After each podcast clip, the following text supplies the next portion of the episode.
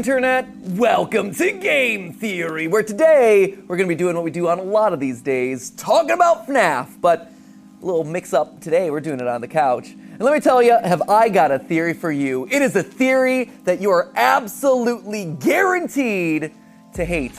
Get your pitchforks ready, my friends. I am prepared to get dragged all across Twitter and Reddit for this one. But then again, honestly, that's kind of to be expected at this point, because that's largely been the response to a lot of our FNAF theories lately. Any theory that I release at this point starts with this massive wave of comments like, Matt's theorizing has gone downhill at this point. His latest FNAF theories are lazy, proper research is not being done. He's clearly running out of material. I'm genuinely wondering if he's even passionate about this franchise anymore. There is a difference between telling theories and straight up telling misinformation. Harsh, right? In fact, uh, I don't know if you've noticed this, but pretty much every script that we do at this point, especially about this franchise, always comes packaged with some sort of predetermined disclaimer right at the top. Cue the clip. Fair warning though, the conclusions we've reached that solve security breach, whew, they are controversial. I, I feel good about them. Like, I think that we've locked in on a lot of the answers here, but uh, whoa, they're gonna raise a lot of discussion. Let's just say that you're either gonna love that episode or hate it. I don't really think there's gonna be much in between on that one. And while we'll certainly get to my problems here in a minute, let me just say, I seem to be in good company. It's not just me getting these sorts of responses. A lot of FNAF theorists are receiving the same sort of constructive criticism online. John from the channel FuhNaff, he has regularly told that, quote, his recent theories are horrible. Yes, I went to a printer and actually printed that out so I could read it. Uh, John lied about the contents of the most recent story. And here's another one I don't want to be rude, but the mimic and baby theory sucks. I don't want to be rude, huh? Well, you might want to look up the definition of what it means to be rude there, friendo. And it's not just me and John either. Rye Toast, another FNAF theorist, also involved with this one. Uh, he was told that his theories massively whiff. I, I mean, honestly, the list could go on and on here. The feedback is endless, but the TLDR of all of this is that I went down the line of FNAF theorists and I just kept seeing the same thing over and over again. It's not just my theories that are getting all this hate, it's all theories. And that's weird. So I figure that we should probably do a theory about that because I think I know why this is happening. And honestly, just like the FNAF lore, it's pretty darn complicated. But at this rate, if we don't actually stop to take the time and address it, I worry that it could actually end up harming this community and the whole FNAF franchise as a whole. First off, I think it's important that we set some context here. Every FNAF theory that we release at this point is met with the internet largely dismissing it as insane or jumping the animatronic Felix the Shark, such as Cassie Dad is Bonnie Bro. It is the dumbest thing I've ever heard, says one commenter. Great. Daycare attendant's endoskeleton teeth match the mimic. Uh, this one right here says it is dumb, dumb, dumb, dumb, dumb. Agree to disagree on that one. We'll get to that in a second. Oh, and this one here is a classic. Gregory's a robot. This theory is literal cancer. No, my friend. No, it's not. It is not a literal cancer. And if me suggesting that a fictional character in a YA murder bunny game is a robot is that bad to you, go touch grass.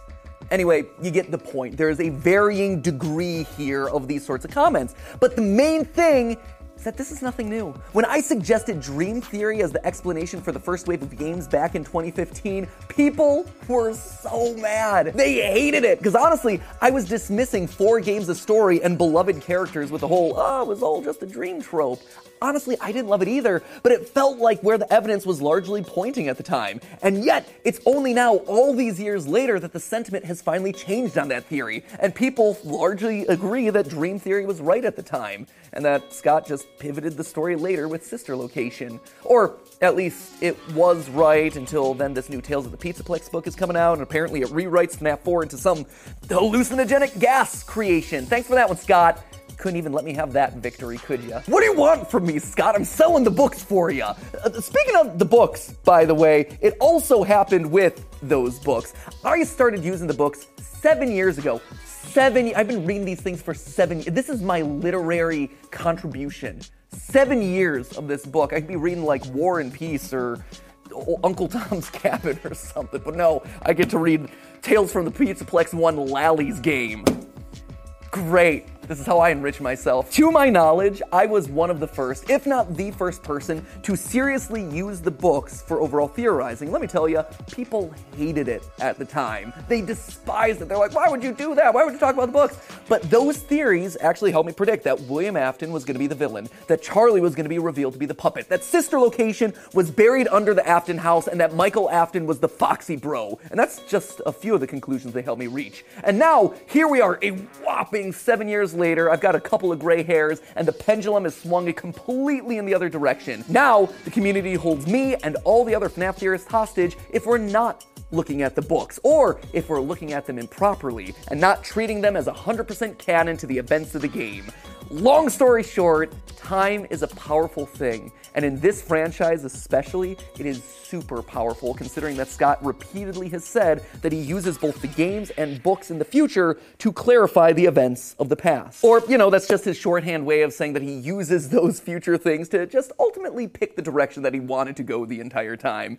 The long and short of it is that sometimes the craziest theories in the moment become the correct theories a year or two years or even five years down the line as more details solidify around the story. For a great example of this, let's just take a look at everyone's favorite Gregory as a robot theory, where I propose that Gregory is indeed the robotic reincarnation of the crying child. When I look online, this is often the one that people point to as the point where MatPat fell off, where he literally lost the thread of the games, and to this day, it has entered the hallowed pantheon of theories that get memed to death, right alongside Luigi's eggplant height, weight, his girth, Luigi's girth. It's a girthy boy! And of course, the Lord above all, Sans is Ness, the, the king that rules them all, right? And more often than not, that robot theory gets boiled down to this singular graphic right here. So much so that we actually started to meme on it ourselves. And you know, when it gets to us memeing something, it is definitely dead. We are so cringe that we make your dad's jokes look cool. But here's the thing Gregory as a robot is now a theory that has spawned over four other theories and constitutes over 15,000 words. And so dismiss it as purely white kid in striped shirt go brrr. Isn't that you just falling into the same trap that you, the internet accusers, have leveled at me? You say that I ignore evidence, that I don't do my research, that I ignore key details just to forward my intended narrative, but isn't that exactly what you're doing there?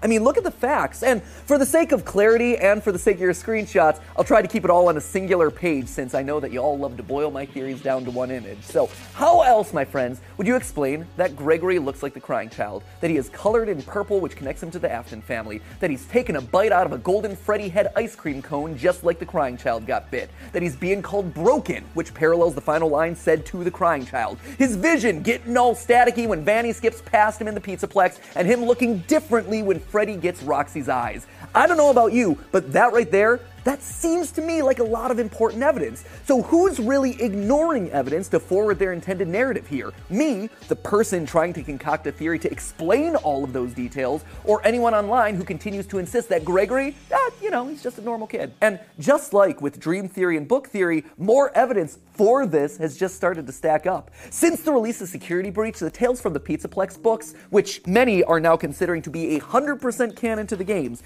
these books have repeatedly included over and over again story after story of kids either becoming robots, always being robots, or being taken over by robots. You don't even have to read the stories in the books to know this. I mean, just look at the theme of these covers, right? Robot humanoid kid, robot humanoid, this one doesn't count. Robot humanoid. Like the last book in the series that's coming out like right now as this episode releases, it is literally about a kid who turned himself into a robot. Yeah, look at it. He's got, got human fingers and everything. Another one of those stories, uh, this time GGY, it focuses on a boy named Gregory, hmm, sounds familiar, who sets high scores in the Pizzaplex, again, should sound familiar. He disappears multiple school counselors, similar, and he goes by the name Dr. Rabbit. This story right here is basically shouting in our faces the fact that Gregory is patient 46, confirming that, regardless of how you feel about Gregory as a protagonist, he's a bad dude. He is killing people off, or at the very least, he's making them disappear to protect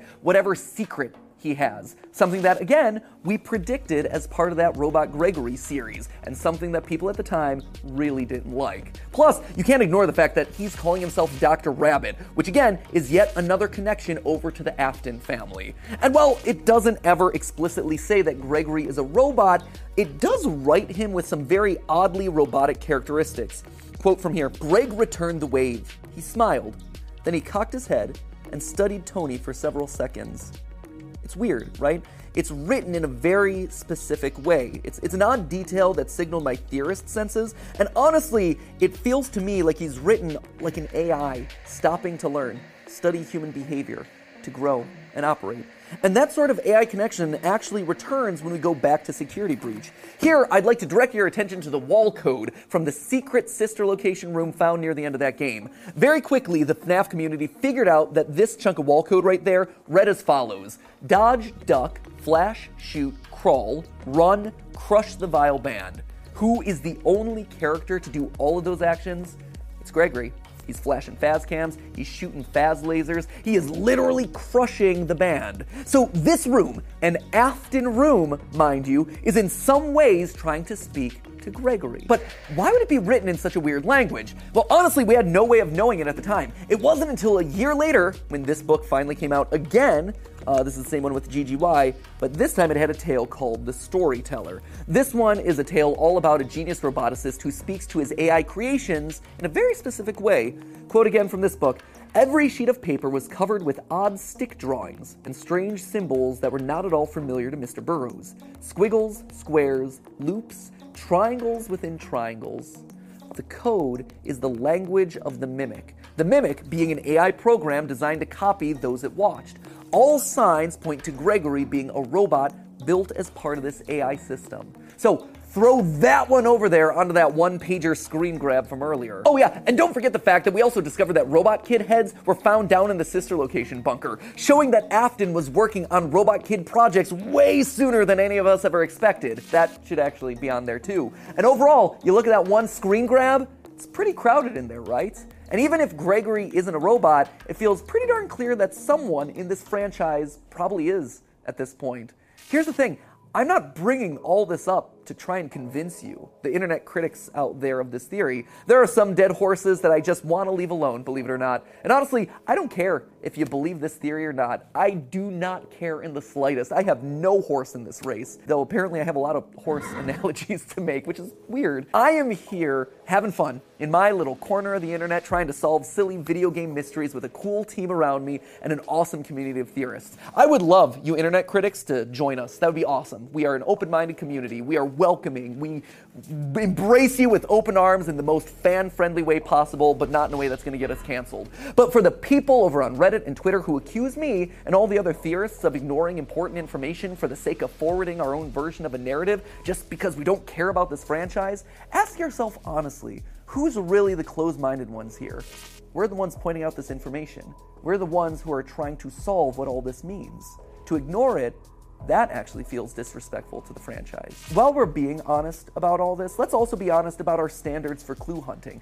I have been raked over the coals a lot across recent theories for making visual connections between characters and objects. My last theory, great example of this. I drew parallels between the daycare attendant and the mimic because both of them have very unique teeth where each individual tooth is independently operated. It's a completely unique design for an endoskeleton, only shared by those two characters, and yet a lot of people were quick to dismiss the entire idea as just surface level. Oh, it's only a coincidence. But do you remember what franchise we're talking about here, friends? We started with counting animatronic toes and buttons. But the reason that I bring that up is that while many dismissed that specific connection, I saw those exact same conversations happening around the Mimic's hand with its clawed fingers. Oh my gosh, clawed fingers, just like Burntrap or the Glamrock's hands you do realize that you're doing the exact same thing that you were criticizing me for, right? I mean, if you're allowed to compare sharp, pointy hands, then I can compare independently moving teeth, right? In the end, well, things have certainly gotten more sophisticated in the theorizing space, and we have higher standards for our evidence, and we should always be looking for more evidence to support any of our conclusions. Simple observations, like fingers or teeth, they're easy ones to build off of. They're easy ones to start exploring. And hey, where they lead to can be some really awesome, cool directions. We as humans are pre programmed to seek closure in whatever we're doing. And it makes us feel secure and brings a sense of satisfaction of closure, right? There's actually an entire brand of psychology dedicated to this very fact. So, naturally, when we're faced with a series that doesn't give us any sort of clean or definitive answers, it's easy for us to want to find the simplest solution or cling on to certain details like they're indisputable facts because it's better to be wrong than to be uncertain. And FNAF makes that hard because it's a story that's built on shifting sand. It went from souls possessing animatronics to liquid soul metal to digital consciousness transfer and then to goo that literally tries to steal your identity. And while that's frustrating, honestly, it's also what makes the franchise so fun. Taking small little puzzle pieces and extrapolating possible answers. But that extrapolation, honestly, I think is where we're rubbing people the wrong way. A few weeks ago, I asked a bunch of you online to take the Myers Briggs personality test. Now, this is a really fun assessment that breaks you down into one of 16 different personality types based on letters. Are you an E, an extrovert who likes just being out with people? Or are you an I, introvert, who likes your quiet alone time? Are you a structured and organized J for judging? Or are you a go with the flow for perceiving P? Do you prefer logic and thinking, T, or do you like to go with your gut and your feelings, F? But for this particular debate, I actually wanted to focus on two letters, S and N. Now, these two letters focus on how you process information. The S stands for sensing. This means that you take the information from the world around you and you take it at face value. You use your five senses to determine what is real and factual. It often means that you look at the world in a very literal way. N, on the other hand, stands for intuition. It's not the cleanest of lettering systems, but they'd already used the I. Anyway, if you're an N, it means that you interpret information in more abstract ways. Rather than just relying on exactly what's in front of you physically, you take that information and then you go a couple steps further. You make connections between things in interesting ways to go beyond just your five senses. So, how does this relate to theorizing? Well, the vast, vast majority of this channel subscribers are N's. They're taking information not at face value, but building more abstract connections to find solutions. In fact, almost everyone who works at Team Theorist here is an N purely by coincidence. It's not like you can actively screen for something like that. It just works out this way because the way we do things here requires a certain mindset. A mindset that only about 25% of the population is innately comfortable with. Is Mario a villain?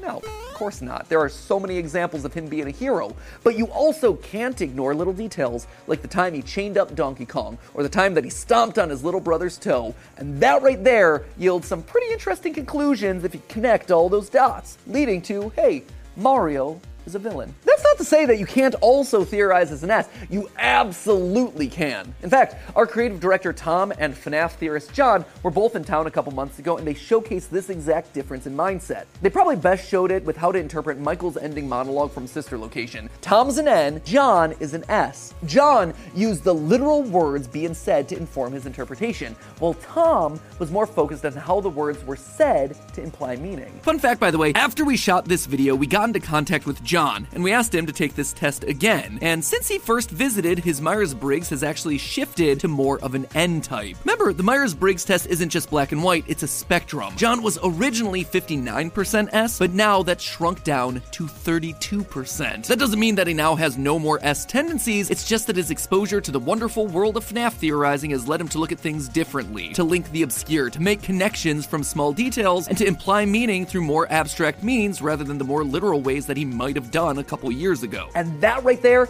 that is the fundamental difference that's happening in the fan base right now. I think a lot of the newer fans to the franchise are S's. And when you look at our survey results, you can actually see this playing out, with almost 25% of S's joining during either the FNAF VR, AR, or security breach era. Compare that to N's, where only 18% joined during that era. And so when evidence needs to be interpreted with an N mentality, it's making them uncomfortable, or even outright mad. Take, for instance, this clip from our most recent episode. But secondly, and more importantly, Cassie actually knows the truth about what happened to Glamrock Bonnie. She knows that it was Monty Gator who eliminated him from the picture. A lot of people were quick to point out that on the description of the Glamrock Bonnie plush, it says, quote, Dad wouldn't tell me why they replaced Bonnie. In fact, this was one of those moments where people outright accused me of lying about the evidence, saying that I was ignoring the text that I was literally showing on the screen.